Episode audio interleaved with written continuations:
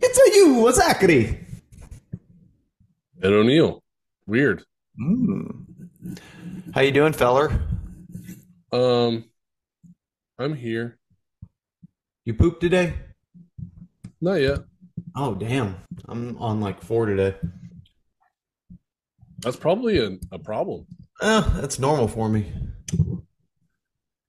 That's But- not normal for anyone, but Whatever. I, I drink a lot of coffee. Before I get into what I wanted to bring up first, so you're a coffee drinker. I drink coffee. Why is the coffee at home different than the coffee at work? Because like if I can have like four or five cups at work and maybe take one shit or two shits, if I have a half a pot of coffee at home, I'm shitting for like the first seven hours of my day. I was gonna say, so I don't know what it is, but like Monday through Friday, I drink coffee, you know, seven thirty to two, right? Come home, have a cup of coffee, I'm good, like no big deal. But Saturday morning, first cup of coffee, as soon as I hit the go button on the Keurig, I'm like, ah, Yeah. gotta go to the As soon as you get that aroma of the Yeah, like I haven't even had a sip of coffee yet, and it's like time to go. So, do you drink the same type of coffee at home that you do at work? No, So, I do. The only difference is we have the bag coffee here that's already grounded, and then at work I use the Grounded, not grounded. Grounded is an electrical term. rewinded, Yeah, Uh, but I do the K cups at work of the same exact style of coffee. I don't know if the water difference is causing this. I don't know if the filtration system is different. I think it has to do with being comfortable. I I'm, mean, I honestly don't know. Like, I have the same. It's a conundrum. I don't. but I'm it either. comfortable pooping at work. Not while I'm at my desk, but like I'm comfortable going and pooping at work. Yeah, I don't have a very good road game, but yeah, I'm okay at work. Do have I'm sure you've met people who say that they can't poop anywhere but at home. Yes, I used to be that guy. You used to be that guy, and then what? Uh, and then I guess I've been working for the same company for 12 years, and I just lost it. I don't know. It it has been recently that I've been able to do that. Comfortably. I worked with a guy at my former employer to where in the middle of a shift, he flat out told the supervisor, dude, I've got to go home. And the supervisor's like, what's wrong? He's like, I, I, I'm sick. He's like, well, you need to tell me what's wrong so I can write it down. And like sweats just beating up on his head. And he's like, I got to go. I'm sick. You got to let me go. He goes, well, I need to know so I can write it down. And he's like, I have to take a fucking shit. And the supervisor's like, go in the bathroom here. He's like, no, I can't. I, I, I can only poop at home. He's like, well, that's not an excuse unless you have diarrhea. And I mean, unless you're to shit your pants, I don't know if you have diarrhea or not. Not that I need to see it. And uh, the dude just walked out. And I mean, I can understand. but do you think that's a, a disciplinary action right there? I mean, if you want to be a dick about it, yeah. Right. But also, if I I don't know HR very well, but in HR across the world, I would assume if somebody says they're sick, you as an employer don't get to ask, well, what's wrong? If they say they're sick, they're sick. You're not a Right. That's that's what I was gonna say. I don't understand, and I don't. I wouldn't have given an answer. I would have just said, "I'm fucking sick. I'm leaving." That's it. That's all I got. You know, I'm not gonna tell you this is why. Like, oh, my throat hurts, or oh, my stomach. None of that's your business. Right. I told you I'm sick. I'm out. And especially if you get sick time, Mm-hmm. right? There, I mean, what are they gonna do? Yeah, that's my time. Right. So I'm with just, you. hey, why are you home? I just used four hours of sick time to poop. Yeah. Um, well, that kind of leads into one of your favorite shows, but I'm not going to talk about that show. I'm going to talk about the second half of that. It's Coffee and Cars. Um, right? That's your show. That's your your go to show. Is that what it's called? It's it's called comedians in cars getting coffee. same thing. Same fucking thing. You knew what I was talking about. Uh, no, because around where I live, coffee and cars is like a Saturday morning meetup thing where dudes in really cool cars show up and show off their cars. that sounded really weird at first until you brought in cars. Um, yeah, it's Saturday morning, bunch of dudes. The meeting- name of it is Coffee and Cars, you ignorant fuck. Um, so you're a car fanatic.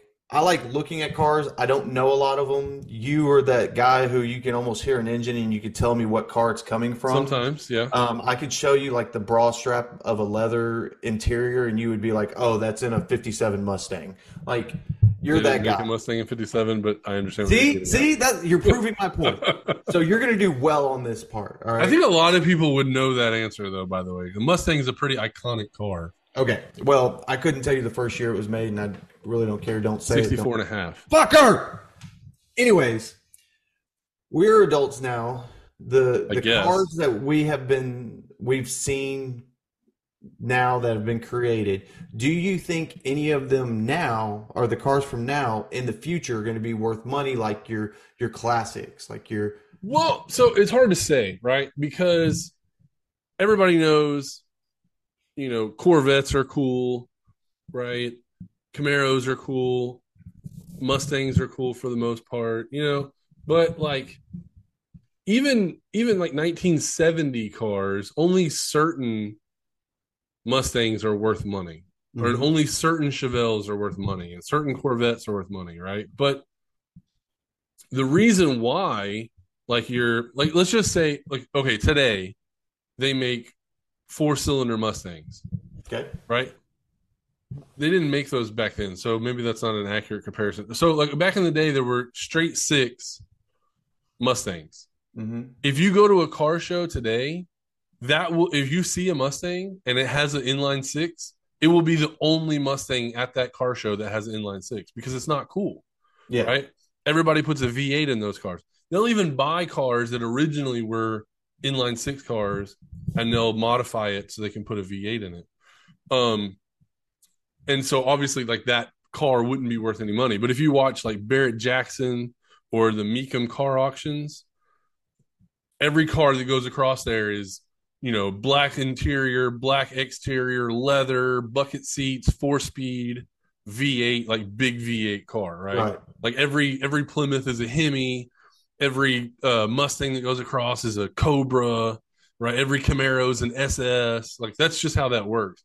And because those are the high dollar cars. hmm But there are like 1955, 56, 57 Chevys are very rare because in the 50s they were the, one of the most popular cars, but then cars back then they weren't collected, right? Right. You would use it, you would drive it, you would wreck it, they would crush it, they would recycle the material and then they make another car hmm right?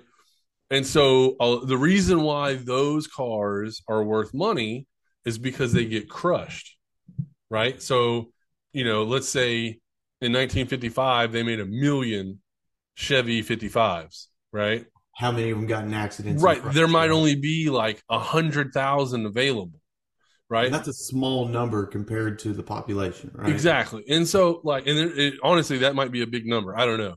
But in today's collector world, like if you have a Corvette, say you have a, a Corvette Z06, right, which Okay. is like a mid tier Corvette, it's not worth, like, it's not special unless it's VIN number one Right. or or it's like the very last VIN number they ever made, right? Or it's the first convertible that was off the shelf or whatever. Some people, if you go to Cor- Corvette forums, they try to tell you, "Oh, it's one of sixteen that was painted marina blue or whatever." No, nobody gives a shit about that, right? That's the dumb thing. It's like this is the only one that's blue with a tan interior and red seatbelts. Nobody gives a shit. That's dumb. But like the 1967 last Stingray convertible, Yep. that car's a million dollar car, Yep. right? So the way the collector market is now for new cars is, yeah, if it's not the very first car off the assembly line with the number one VIN stamp, it's probably not worth any money. So I've come across Car and Driver, uh, the website, and they have 20 late model cars destined to become classics. Well, Okay. so late model cars could be anything that's that's less than 25 years old. Right. Right, So- because like anything that is 25 years old is con- technically considered a classic car. So this was written shit 2015. So Ooh. this this might even be outdated. Okay, but I'm, I'm, it probably is, but But We'll run through the list, and again, these are the models, not the years of the car and stuff like that. And you just tell me yes or no, since you're the car guy.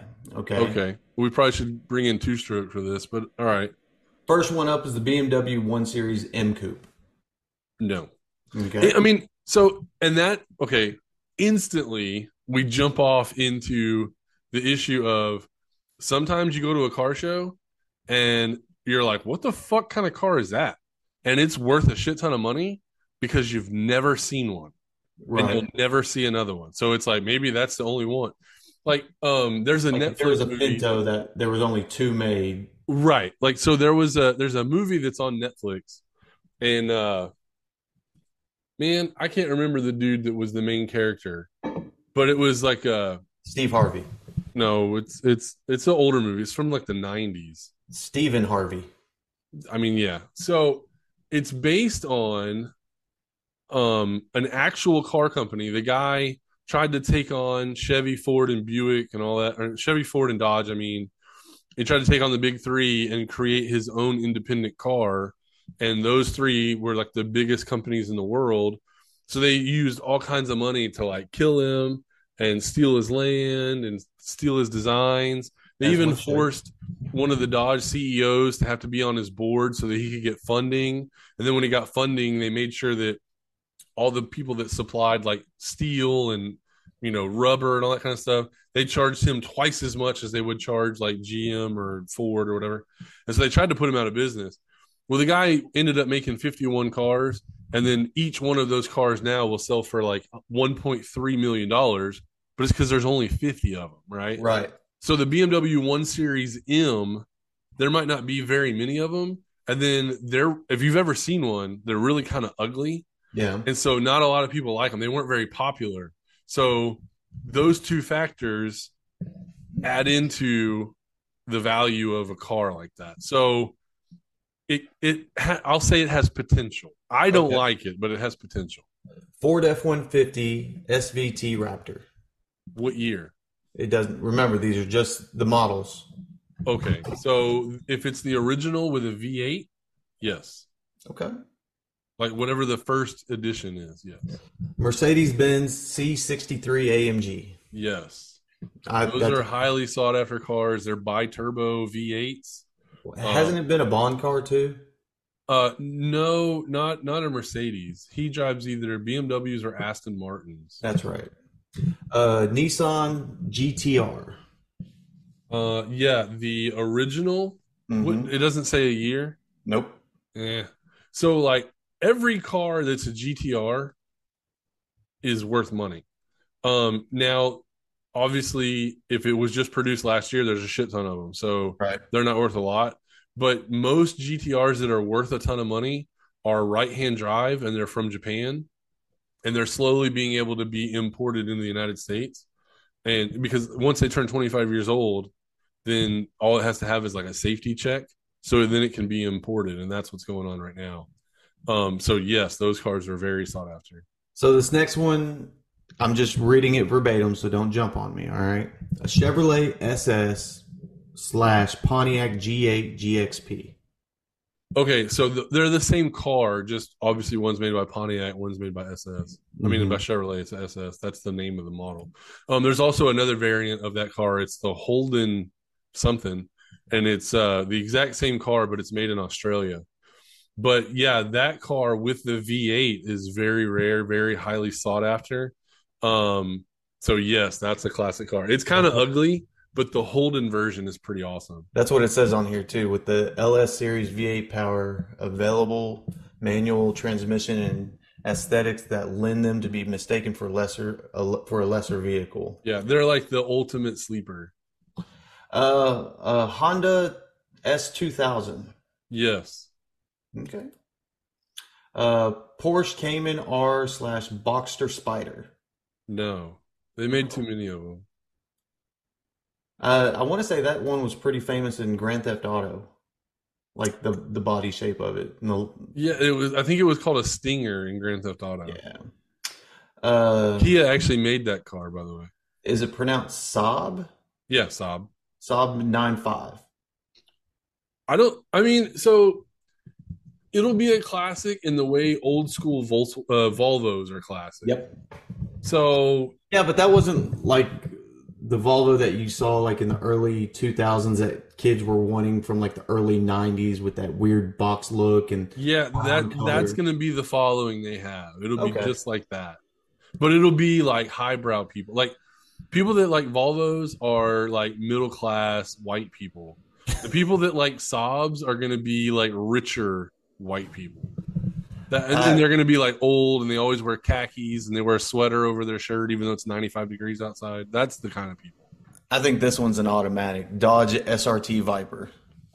Yeah, I mean all of those cars are collectors. Like the the generation ones, some Yep. of them are going for a hundred thousand dollars depending on what they are. If you get any of those cars that are ACR, they're Mhm. like two hundred fifty thousand plus. So yeah, instantly. Even even the one because they don't make them anymore. right. Even the ones like the last ones that rolled off the assembly line, you get two hundred k for them, no problem. Uh, Mazda RX-8. It depends on the year. Okay. Um, Early year probably. Well, yeah, and say like the ones from the like 80s and 90s. Yeah, like the one that that Toretto drives in uh Fast and the Furious. Yes. The ones that they just came out with that have like the third door and the extended cab version. No, Right. those are they made too many of those. Ford Mustang uh, Shelby GT 350. Not the 350, no, but the 500 for sure. Okay. Because what they've turned it into is, um, like in 2001, they had Mustang, Mustang GT, Mustang Cobra. So today, the Mustang GT 350 has basically taken the place of the Cobra, and the GT 500 is the one that's like top top of the line. I hope y'all are writing this shit down and you know start looking on your uh, car trader magazines. Those are still a thing. yeah, Um, Pontiac Solis Coupe. uh, Solstice. There it is. I can't read. If you haven't figured that out by now, So there was an article in Car and Driver, I believe, and it talked about that was the poor man's Corvette. Um, they have it's a Pontiac Solstice. It's also also a Saturn Sky Roadster, and it's uh some of them are V6 powered, but it's rear wheel drive, convertible. It's their answer to like the Mazda Miata. If you've ever driven a Mazda Miata, Nope. shout out to uh to Joe, uh two stroke Joe. I drove his Miata. Holy fuck, is it fun! It's a little bitty, little bitty motor, little bitty car. Feels like a go kart. The wheels are at the corners, so the weight's distributed properly. It's a convertible and it's manual transmission. It is so much fun. Like you're not going fast, but it's so much fun. And then that's why those cars are on track all the time because they're so cheap to maintain. There's very little parts to them. So, um, I say all that to say this is the GM version, and there are kits where you can change out the motor mounts and put V8 LS motors in them and make them really fast. Um, will they be a classic? No, but they're very cool cars to to like toy around with. I think most of them will just get torn up. okay. So I mean, you know what? If I say that, maybe that makes them more rare, and maybe like a pristine rare. I mean, a pristine original one would be pretty awesome. There you go. But I don't know. It's hard for me to say anything that was made that late would be a classic. Chevrolet Corvette 427 convertible. So yeah, they only made that for one year.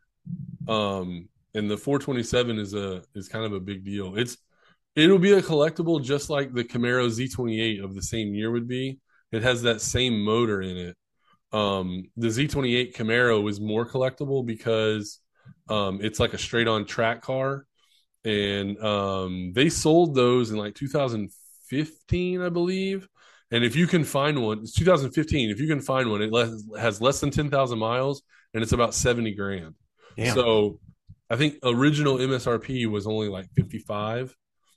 Different the time. Corvettes, the Corvettes are probably a little more valuable just because it's a Corvette. Yep. Um, but the I ones mean- that you find are going to be like some old man bought it and he has more coats of wax on it than he does miles. So, I mean, it'll be worth money, but you'll probably be able to find better cars. like a Z06 would be good, a Grand Sport would be good. Um, but yeah, I mean, if you're like a collector and you're never going to drive it, that's a car you have to have in your collection. So Subaru WRX STI hatchback. no, That is a beautiful car. I Said no so I ever. really like them. I think they're obnoxiously gross looking. They're they look like a mouse on wheels. It, I mean, yeah, they look like a box, and they have that obnoxious like uh front hood scoop. I love Yes. that. It's so gross. Audi TTRS. No, I don't like the the Audi TTs. I've driven a bunch of them, and they're just now. I haven't driven one since like 2006, but they were shit cars. I hated those cars. They're probably better now, but I just don't see it. Dodge Challenger SRT Hellcat. It probably would have been had they stuck to only making a few of them. Mm-hmm. Um, the ones that are going to be worth money are going to be like the uh the Dodge Demon, and then there's another one, um, like a Dodge Superstock or something like that. It's a Dodge Challenger Superstock. That one's going to be worth a lot just because they only made like twenty of them. And it's probably not going to be on this list, but I'm going to throw it at you anyways. The Ford F-150 Harley Harley Davidson edition. Um, so the ones that came out from like 2001 with the orange and black half and half. Yes, like that one, I agree. And some of them were black and silver. Yeah. Yeah, I think those will be. Um, any of these current ones, no, because they made it more like a trim level option. Um, if you want something that's Harley Davidson edition, that's going to be rare. It's going to be the GMC Sierra 1500 Crew Cab that's lifted. That's Harley Davidson edition. Mhm. They didn't make very many of them, and they were selling those things for a hundred thousand dollars at the dealerships. Probably going to say this one wrong, so just hang tight with me. The Lotus Ellis or Lease? Elise? Yes. Um, no, I don't think so. I mean, It, it has like a nice modern but yet throwback look to it. yeah, they're they're like they're like a niche. I don't know if I'm saying that word right, but it's like a like a certain group of people will like those. Yeah. So they'll be rare. Like you'll probably see one or two in your lifetime, but the one and two that you saw are owned by the only one and two people that you would ever be around that would have one. You know what I mean? Yeah. This is like if the station wagon just fucking went elegant. The Cadillac CTS V wagon. I would drive that car until the wheels fell off. It's like a Dodge Magnum. That car is already a collectible. Um, I don't know what they went for original MSRP, but the the uh four door sedan version, Mm-hmm. if you find one with a hundred thousand miles, it's probably like twenty five or thirty grand. If you find the Cadillac CTS wagon from the same years, same body style, but it's got a hundred thousand miles on it, it's probably worth fifty grand. Right, so I think it's already a classic. This one, you you'll probably tell me why it's on there, but I don't know why it's on this list. But the Mitsubishi Lancer Evolution. So yeah, the Mitsubishi Lancer is um it's a four door, it looks like a four door commuter car, Mm-hmm. but they're hellacious. They're all wheel drive. They're like the ultimate tuner car. Like if if you wanted to go out and be like, hey, I want one of the coolest cars from uh Fast and the Furious movies, that would be the style of car that you would go after. Okay. Um now why they're on the list, I don't know. I I don't like them personally, but they're very capable cars. Um if you take them on the track, it'll keep up with like high performance cars just because of how balanced it is and the all wheel drive. So it's a great car. I just I wouldn't own one. Everybody who's listening, uh, again, I hope you went ahead and took Zach's stock options on cars for the future. If you catch them on Craigslist, snatch them up and uh, hold on to them. Right? Yeah, and hey, if you're an asshole that has a 2020 Camaro SS 1LE, sell that motherfucker at appropriate price. Stop trying to get ten thousand dollars above MSRP. You're pissing me off. Jeez. So speaking of pissing people off, I uh I pulled a little practical jokey joke. okay. I don't know if you've seen it, but there is a TikTok video going around, and it's women, and they're asking because, I guess when women go pee, they use toilet paper, clean themselves up. I don't do that. Do you do that? No. Okay. So there's no wiping. Only my butt. Right. Yeah. I mean, if I sit down, it's different. But at a urinal, there's not a roll of toilet paper. There's no dispensing there to, you know, dabble around or whatever. I just use the hand dryer. For your dick? Yeah. I wondered why they took those out of most bathrooms. But anyway, Sorry.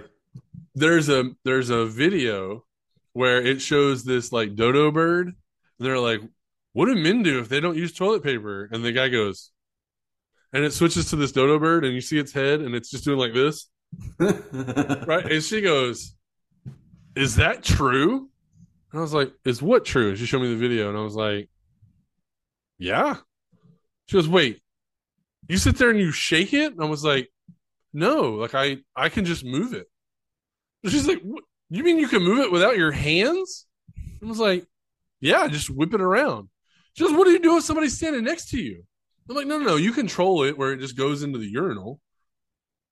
She's like, "I got to see this." And I was like, "All right, come on. I got to take a piss."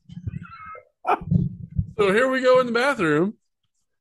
I take a piss, and it's, I swear to God, it's like as soon as I was done, here comes her head like around my hip. She's like, she's like, "All right, do it." And I was like, I, I, so I tried to like wiggle, and I couldn't, I couldn't make it do it. So I was like, "No, I was fucking kidding. We don't actually do that."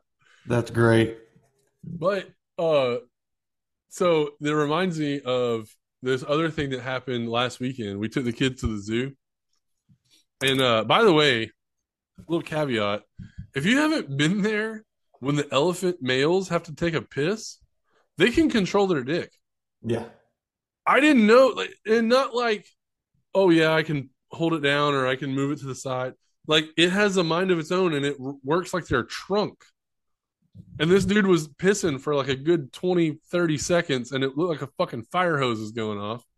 It's like anyway- Gallagher concert. It was worse than that. It was horrible. Jesus.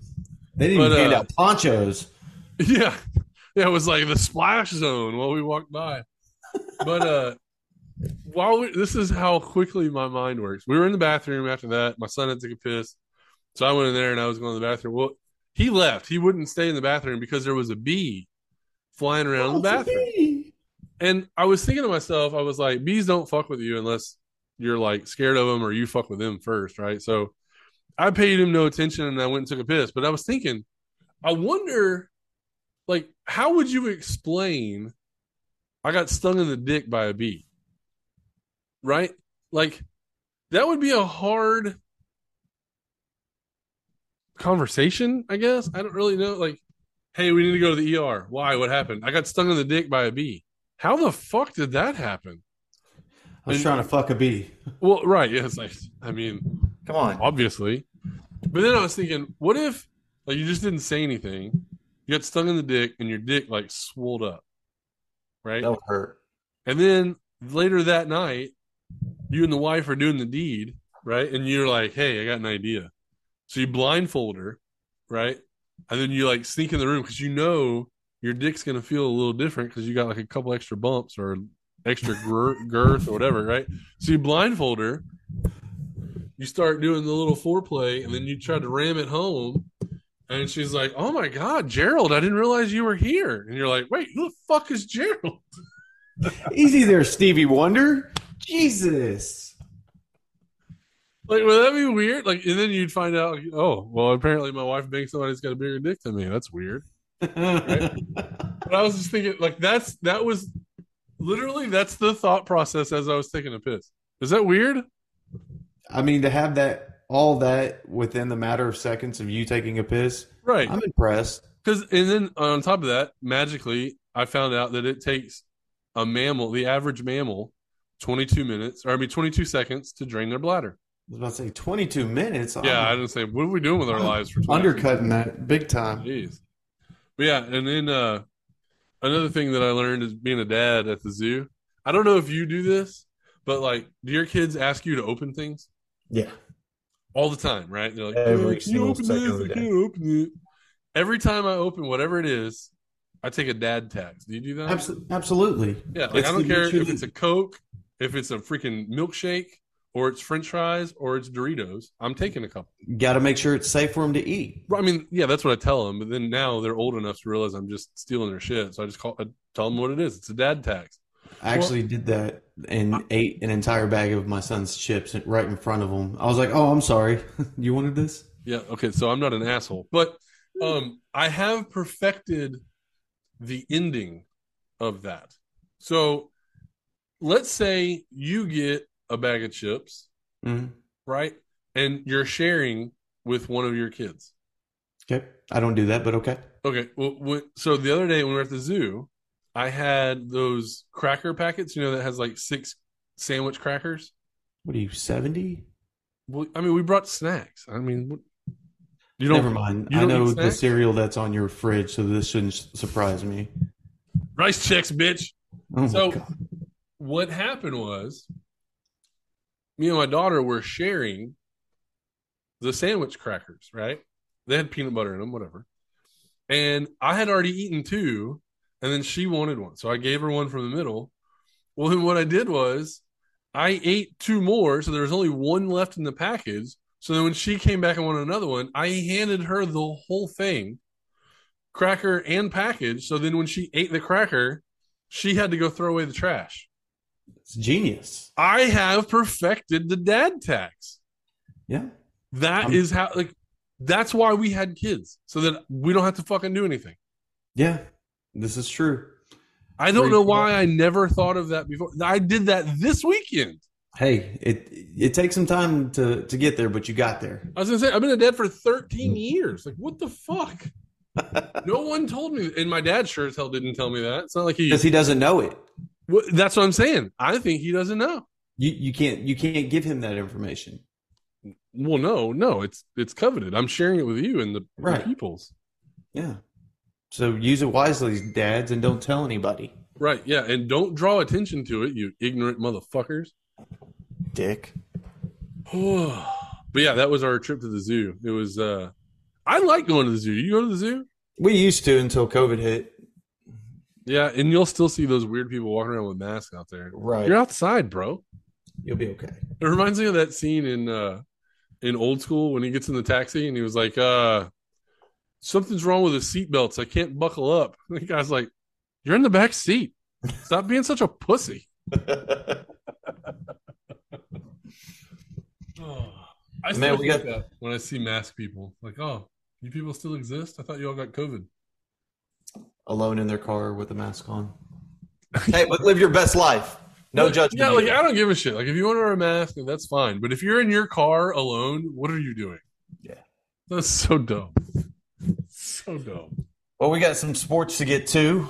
Um, yeah, there's a lot of craziness that happened. A little bit, a little bit. Got Uh, some some uh, NFL game that got canceled, and Skip Bayless tried to cancel himself. and then uh, fantasy football cr- just is in a frenzy right now. Yeah, and I'm sure it's worldwide. Vegas parlays had no idea what to do, Oh my god! and then one guy got hurt really bad, and now he's okay, and now there's another guy that's hurt really bad, and hopefully he comes out on the other side. Like, what the fuck? And then Carlos Correa's back in the news. Jesus, uh, here we go again. Ugh. And yeah, and then the same guy that broke the story that Aaron Judge was going to the Giants broke the story that Yuli Gurriel signed with the Red Sox. Like, there's a whole bunch of shit going on. Well, You ready to start this motherfucker? say we get to it. Woo!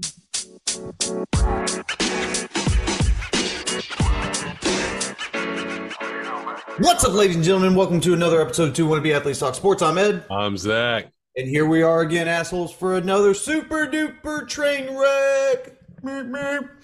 As always, this episode is brought to you by rrsportsbetting.com. Text the number one seven zero two six zero eight one eight five seven. Use the code wannabe W A N N A B E and get a free hundred dollars in gameplay, folks. They have everything under the sun that you want to bet on. College basketball is going hot right now. College national championship football games coming up. We still got another week of NFL plus playoffs going on. Uh, hockey's going on. Uh, Colombian drug lord uh, soccer's going on. Like everything's out there. If that's not your taste, but you're a casino fiend and you don't want to drive all the way to the casino, well, guess what? They got casino games on there. Check them out. use our code, get a free $100 to play with their money. And if you win anything off of it, you get. They don't take anything away from you. No deposits needed. Text the guys, check them out on their Facebook page. Text us, message us. We'll tell you honest truth of everything that we've dealt with them. Zach, you've been a part of them for what, five, six, seven years now? Uh, yeah, I've been. I don't know. It's, Maybe it's been a, It's yeah. been a long time. I will say I've been with them for three or four years now, and I have not had a negative experience with them. Every time I message them via text or Facebook Messenger, they're quick to react no matter what hour it is. They mm-hmm. always have somebody available to answer your questions. If you have a problem with a line or you thought you did something or you, whatever problem comes up, message them. Great customer service. Always pay up. Check them out. RRSportsBetting.com. Um, before we went into our intro, uh, you mentioned one of the things, and I've said this is our Deshaun Watson of 2022, 2023 now. Carlos Correa is in the news again. He may not be a Met. Uh, reports are coming out that the two uh, parties are can't come up with a solution on the contract. Uh, the Mets are trying to put in a new clause on it uh, based off the his former injury when he was a minor league player in the event that this happens, that they're able to get this type of language into the contract, it will make it to where if Carlos Correa has an injury related to what they're worried about, they could take away guaranteed money and it could jeopardize future money with him in the contracts. Um, with all the headaches that he's brought on within the past couple of weeks, starting with the Giants, and now here we are with the Mets. If you're the Mets owner, you just cut your loss and you know deal with the consequences because there is a, a, possible grievance coming up behind it uh, that could get the Mets into trouble. But for being so public about him signing with the team before anything, before the ink was even on the paper. I mean, so well, yeah. What I'm reading now is that uh, the Twins are back trying to get Carlos Correa yep. to return. Um, I mean.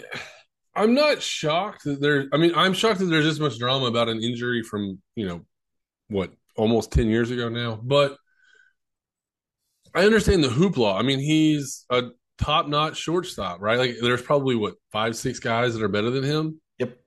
So, I mean, there's that, but I don't know. Like, I don't know if he's worth this much hassle. I feel like shortstop has never really okay besides jeremy pena right? Because mm-hmm. he just was on the astros and they just won the world series and he was world series mvp who's the last shortstop that was world series mvp jeter? I don't even think he was a world series mvp was he? I mean that's the only one that would come to mind. I mean that i mean that's a good guess. Like i just don't know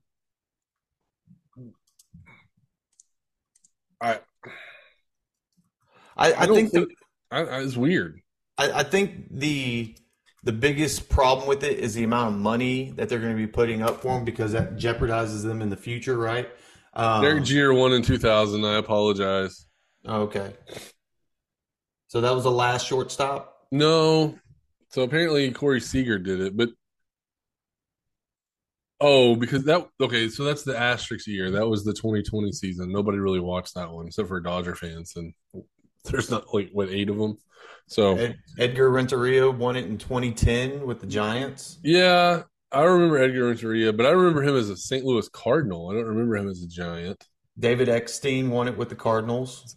Yeah, that guy was scrappy. So okay, so there've been a couple, but I mean, okay, is Corey Seager, a Hall of Famer, probably too early to tell. Right. Um, Edgar Renteria, is he a Hall of Famer? Borderline. David Eckstein, he is not a Hall of Famer.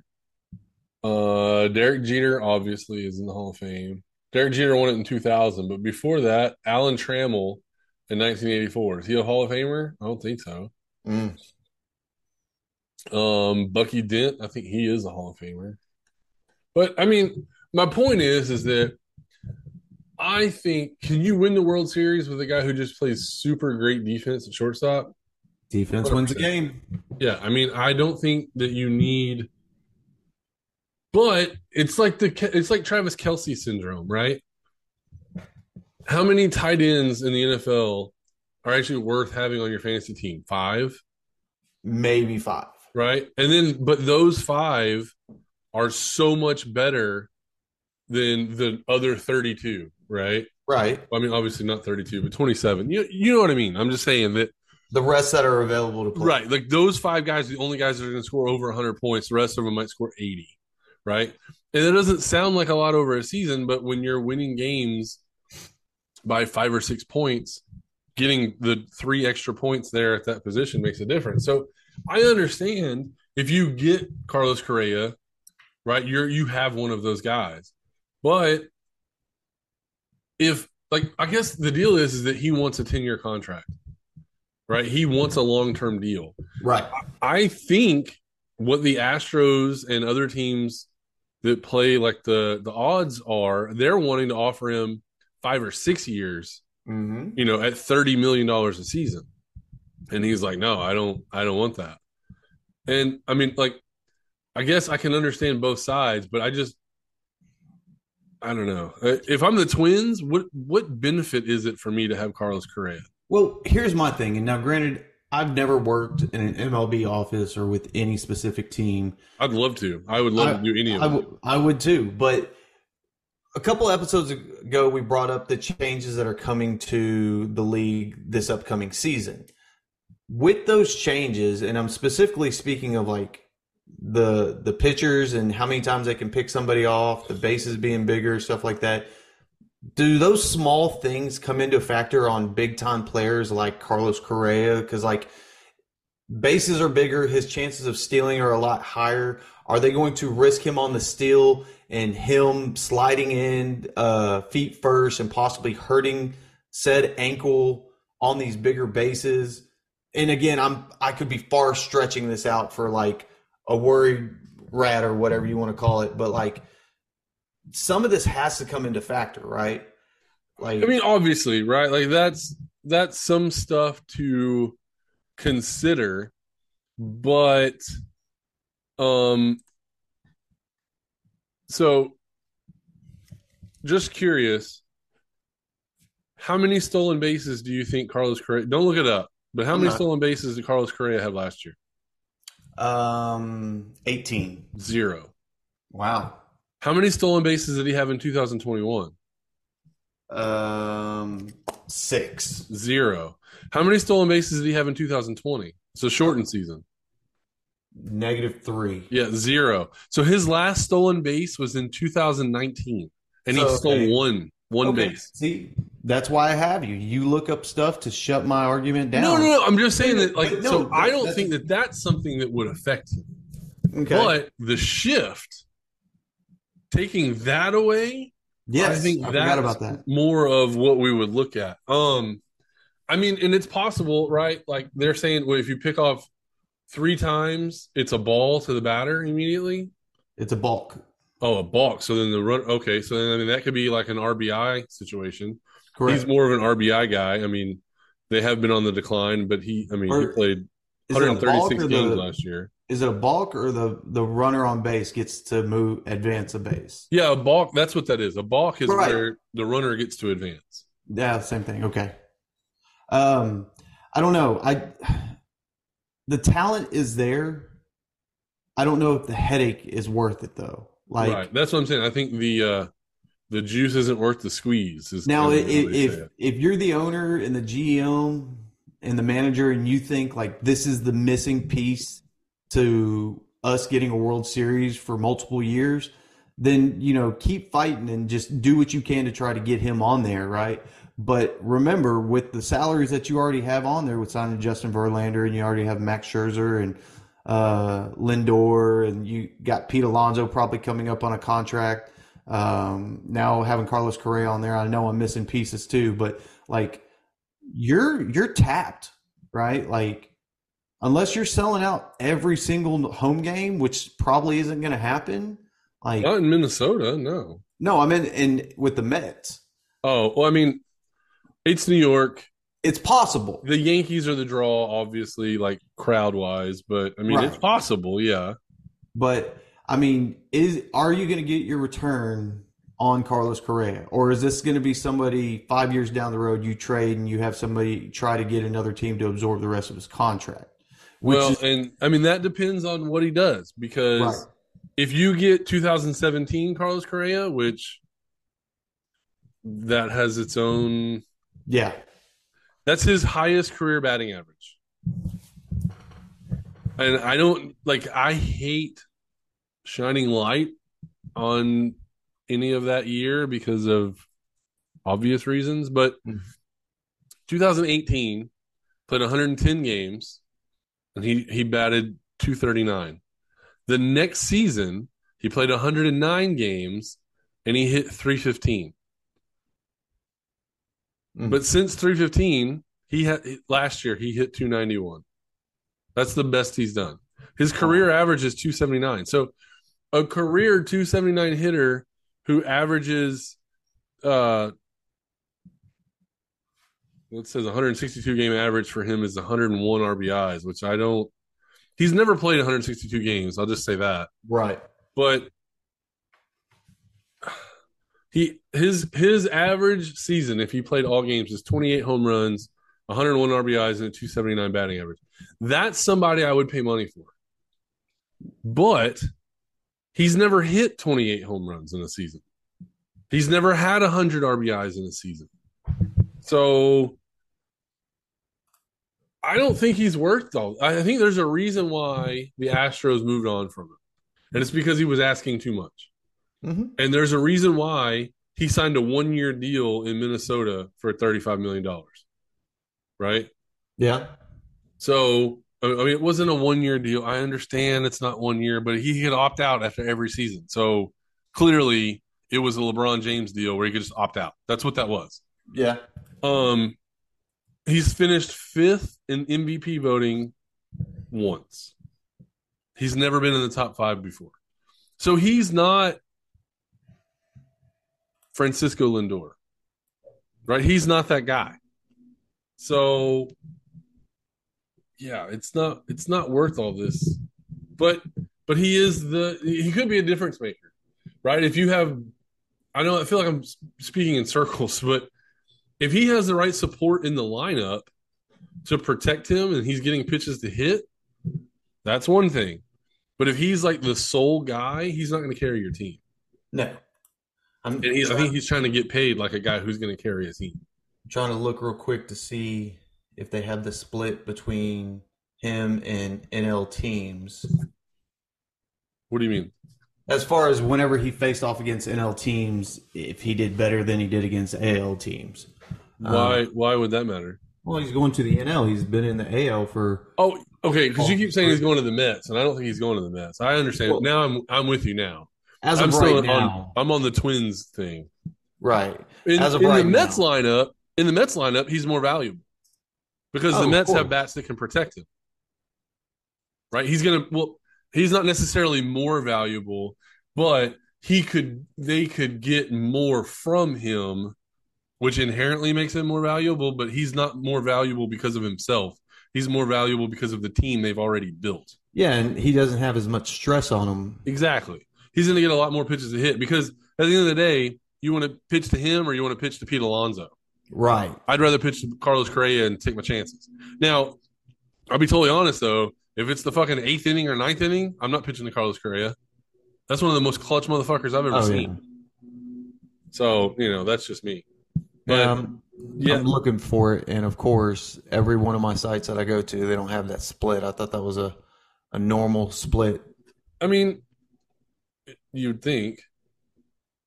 Hmm. Oh well. Well, we'll by the next episode, I'm sure we're going to be talking about him again and whatever antics he's got. Uh, I know I keep referring him to Deshaun Watson, and I don't mean because he's getting his butthole tickled. Tickled. He's getting his back broke whenever He did gets get in his- trouble for massages, so there is that. Um. Pretty sure his wife broke his rib though, but you know whatever. Hey, pissed her off at the wrong time.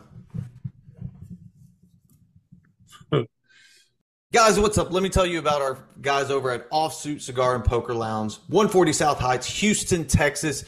if you're in Houston and you're looking for a good place to play, not a good place, a great place, go to our guys over at Offsuit Cigar and Poker Lounge. Great place to be at. Amazing staff. The food is fucking phenomenal. Just look at their menu online on their website. You're just going to want to go for the food. But while you're there playing or while you're there eating food, go ahead and jump on one of their cash games. They got one three no limit hold'em games going. They got PLO PLO games going. A round of each.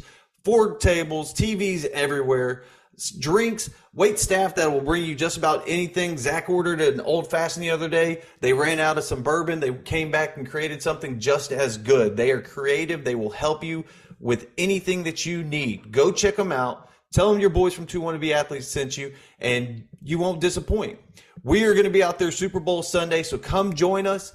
Have fun with us, interact with us, watch the game, play some poker. Who knows? We'll see what happens what happens out there.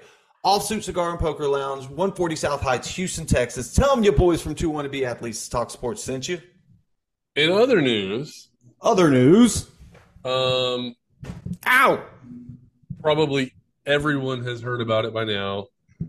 Damar Hamlin, heart stopped on the field, mm-hmm. uh, without a pulse for nine minutes or something like that. Like most dire of possible circumstances, something that we've talked about in a hypothetical, having a guy die on the field. We never thought it was actually going to happen. Dude, I was texting you like crazy, like, oh my God, we're about to witness somebody die on national television on the field.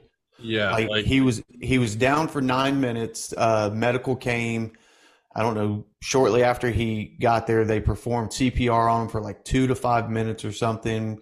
Was able to get a heartbeat, um, got him carted off on the ambulance and off to a Cincinnati hospital nearby. Uh, was on a breathing apparatus for a couple of days, and was it today? They're reporting that they were able to remove the tube, and he woke up and is showing. Yeah, today he they removed the tube, and he was able to like FaceTime his teammates and all that kind of stuff. And the crazy part is like everybody keeps saying. Why do we care about this game? This game means nothing. Why are people tweeting about it and all this kind of stuff? And like the first thing he asked was, "Did we win?" Yeah. So and what's funny too is in a in an interview with uh, Josh Allen, uh, he said something along the lines of, you know, when he wakes up, the first thing, or uh, Damar's dad said the first thing that he's probably going to ask is if did we win, and sure enough, he asked it.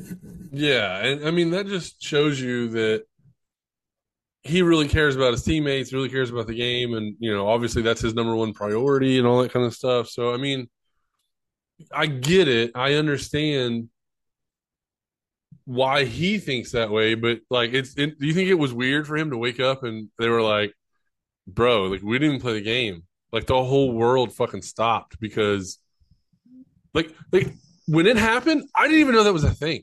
Like, yeah. I played football, you know, seventh grade to high school, and I never thought that was even a possibility. Uh, right? I um, didn't know you could get hit not in, like I knew you could get hit in the head and it could hurt you. I knew you could break your neck. We've all seen what is it, Brian's song or whatever. We've all seen all that where you know you could be paralyzed. The Brian Piccolo thing where he got paralyzed. We've all yep. seen that. We knew that was a possibility, but the coaches tell you as long as you, you know, tackle with your head up, everything should be fine. Well, that's what he did. He tackled with his head up. Tee Higgins hit him square and the the doctors are saying it was like a one in a billion shot stopped his heart. Yep. I didn't know that was a thing. Like that's so crazy to me. So, and this is not to be insensitive in any form or fashion, but you know, when the concussion thing started getting really heavy, first thing NFL did was hire researchers and developers to start creating a better helmet to alleviate the chances of concussions, right? Well, now with this one in a million freak accident that happened, do you think they're going to change the thickness of the shoulder pads and the chest plates? And I, like I 100% believe that they are going to look into the safety of shoulder pads. Like, granted, yeah, it was one guy. Right. Right. I understand. But because of how catastrophic the injury was, I guarantee you right now they've already started research. Not maybe not the NFL themselves, Right. but manufacturers of shoulder pad companies have probably already started investigating how to protect this, how to prevent this, because we all know quarterbacks like to wear smaller pads because they want their arms to be able to move so they can throw. Safeties like to wear smaller pads because they like to like not have the the resistance against them so they can run faster. Same thing with Mhm. wide receivers. Running backs like to be bulked up because they want to make sure that they have the protection from getting hit, all that kind of stuff. So it's possible that a rule change comes in where they have to wear larger pads, and then the pads are going to have to become stronger and like cushion the blow better. Yep. Because this season in the preseason, they were wearing those halo things on their helmets, Yep. right, to prevent more concussions. And you say, are they going to do this? Are they going to do that? Well, they changed the damn rules on kickoffs so they wouldn't have like wedge busters and all that kind of stuff because they were trying to cut back on concussions. Yep. And it's worked successfully. So yeah, 100%. I think that those are already in the works. I don't know exactly what rule change you could make. I don't think there's I- a rule change because he he did the tackling. Um, I mean, again, it was a freak accident. It's not like Tee Higgins was aiming for his breast. No, but that's what I was going to say. I think now they're going to rethink the idea of we need to be aiming at people's chests, Right. right? Because I mean, yeah, I don't want anybody hitting anybody in the head, but maybe getting hit in the chest ain't as fucking safe as they thought. You know what I mean? Again, at the end of the day, though, we we have to remember as fans, and they re- have to remember as players, and a lot of them have, have come out and said it. This is a physical violence sport, right? You know what you sign up for. You're taking the risk. So, I mean, you have to do everything in your power to protect yourself at the best of your ability, right?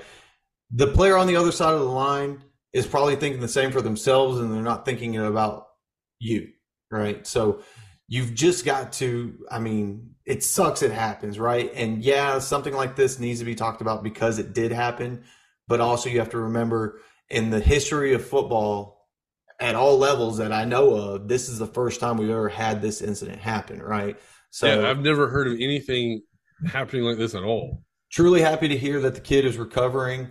Um, it was a very scary moment, especially to watch it on national television. Um, I, I did see something. Some people, conspiracy theorists, theorists think that Cincinnati, this the stadium, is to blame for it because they've had some serious injuries that have happened there in the past. Yeah, I don't buy it. I think it's just bad juju. I Right. don't really think there's anything with the field. I mean, the same like the same thing was said whenever Alex Smith got his leg snapped, almost the exact Yeah, almost the exact same same spot. spot as uh, who was the previous walker who had the same exact injury. Joe Joe Right, like- uh, So Joe Theismann. Yes. Um, so Same injury, almost same spot on the field, but same stadium. Yeah. on the same topic of it, because of the injury, uh, there were rumors that the NFL were telling the guys after the teams went to the locker room they were going to go back out for warmups for five minutes, and apparently the coaches and the players were fighting it, saying no, we're more worried about our teammate than we are about the game, and the Bengals were saying the same thing, we're more worried about the player than the game, so that NFL went ahead and called the game. Uh, no contest, I believe, or they were Yeah, they're they're basically just ruling it uh it's not a tie and it's not a loss and it's not a win. It's just a negated game. Right. And I, I'm sure it's still on the table to where it could happen, but I think with us so close to the po- the playoffs, I don't see it happening. Um, I don't think a win or loss for either team would have affected their seeds uh, tremendously. So, yes, there Oh. are some playoff implications. So, because of the game being nullified, they will have a higher, they could have uh, less wins or the same amount of wins, but a higher winning percentage. And so, Okay. therefore, they would be the higher seed. So, right now, scenario one is this weekend Buffalo and Kansas City both win or both tie, right? And then uh, a Buffalo versus Kansas City championship game would be at a neutral site, okay. which is not fair, but that's scenario one. Scenario two Buffalo and Kansas City both lose, and Baltimore wins or ties, right? Then a Buffalo versus Kansas City championship game would also be at a neutral site. Or uh, Buffalo and Kansas City both lose, Cincinnati wins, a Buffalo or, or Cincinnati versus Kansas City championship game would be at a neutral site. I don't understand that at all. But then on top of that, it says if Baltimore wins this weekend and they beat the Cincinnati Bengals, they will have defeated a division opponent, uh, but twice, but will not be able to host a playoff game because Cincinnati will have a higher winning percentage for a 16 game schedule than Baltimore will for a 17 game schedule. See, Yeah, this is I, I don't think that's fair. this is one of the things about the NFL. Like, I just like, come on, dude. Let's let's let's use some logic whenever it comes to these wins and losses, right?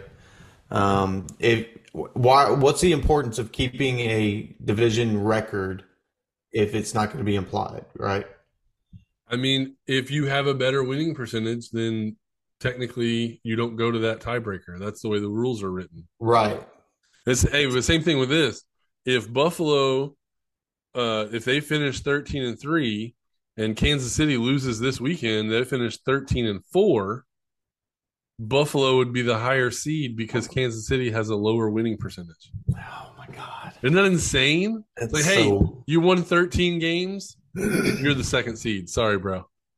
Well, with the game being stopped, uh, fantasy pl- fantasy owners are were livid as well as sports betters. Um, one of my leagues, I do have Josh Allen and uh, Ja'Marr Chase on the same team, and I mean, shout out to my opponent Casey. No hard feelings, but I was already destroying him. Um, so me winning or having those two players play would have just destroyed them. And then my other league, I have Josh Allen, but I'm not in any chance of a championship, so it didn't matter to me. But there are some people that like you're you're a fantasy uh, football owner. Let's just say your championship teams that are in the finals right now. One has Joe Burrow and or Josh Allen and or pick your player. Right, whatever. Right. Basically, the offense. I mean, I have Stefon Diggs, but you know, how our playoffs pla- are already over. So How do you handle that as and let's just say it's like a one point game for the championship prior to or prior to the game starting. And then that the game's thrown out. Well, you have players that didn't get to play and that could have gotten them the championship. I mean, I think it would depend on how close it was. Um, and it's it's very hard to come up with a solution. Um, this is one reason why I make sure that my championship rounds don't go into the final week of the season because I think so much can happen where you know, like this happens, or a team clinches and they don't play their star players week 18 or week 17 or whatever. Like we saw the Colts that one year when they were undefeated, they didn't have to play anybody. So Peyton Right. Manning didn't play. Fantasy owners across the world were pissed because that was their Super Bowl.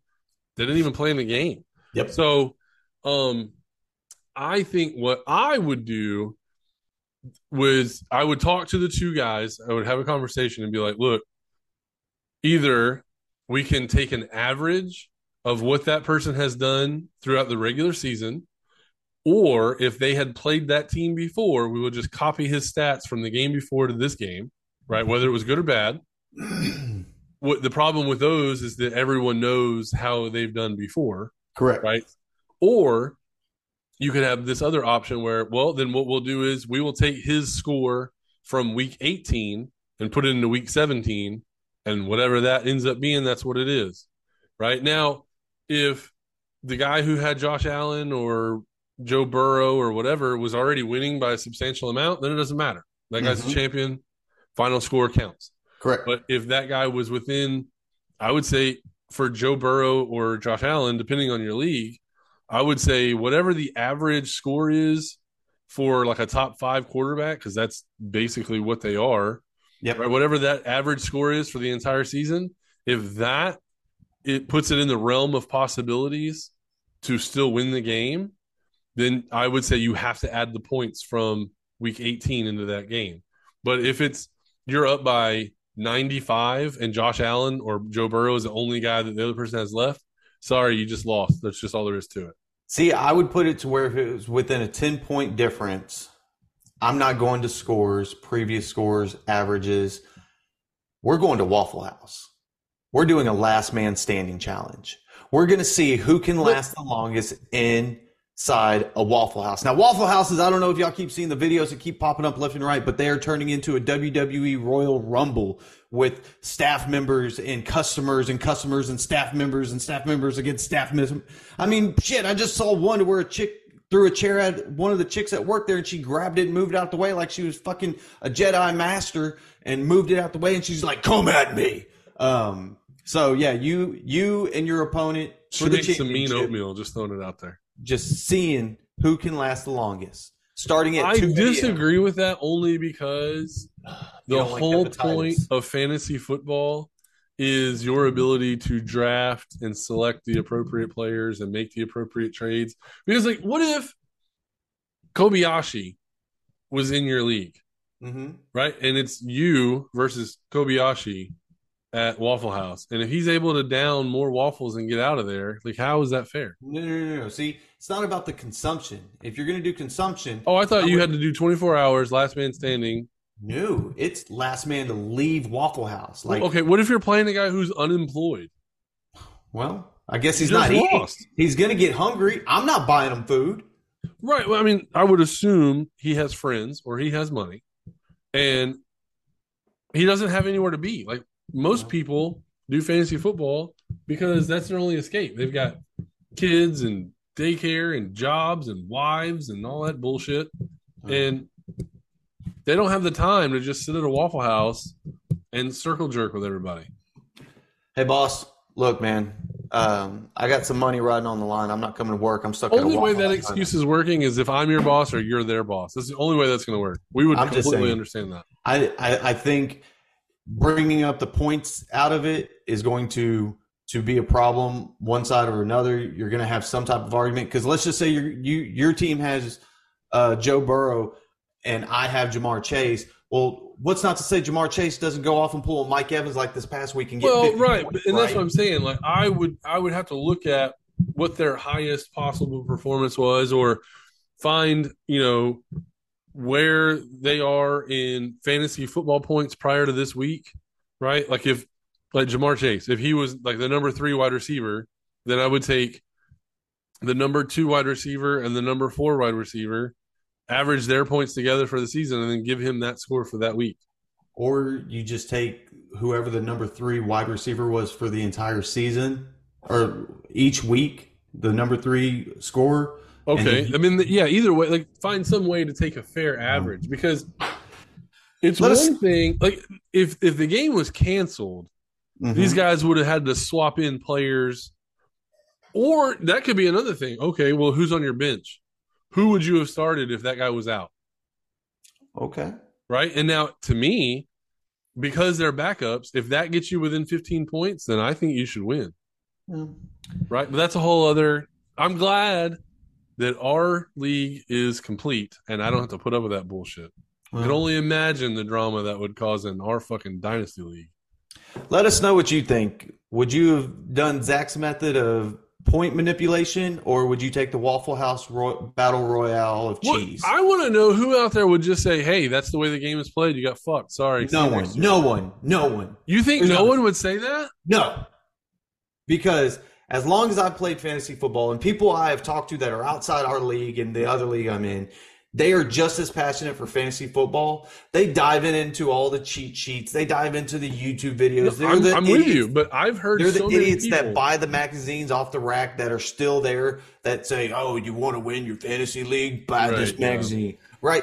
Those people, every single person that plays fantasy football is on that some, at some level of that. So, no, there's not one oh good job, sir. Yes, sir. Good job. Very right? good. Yeah, Yes. good game. No, Best man won. Single Sorry. league. If it is, they're not true football fans.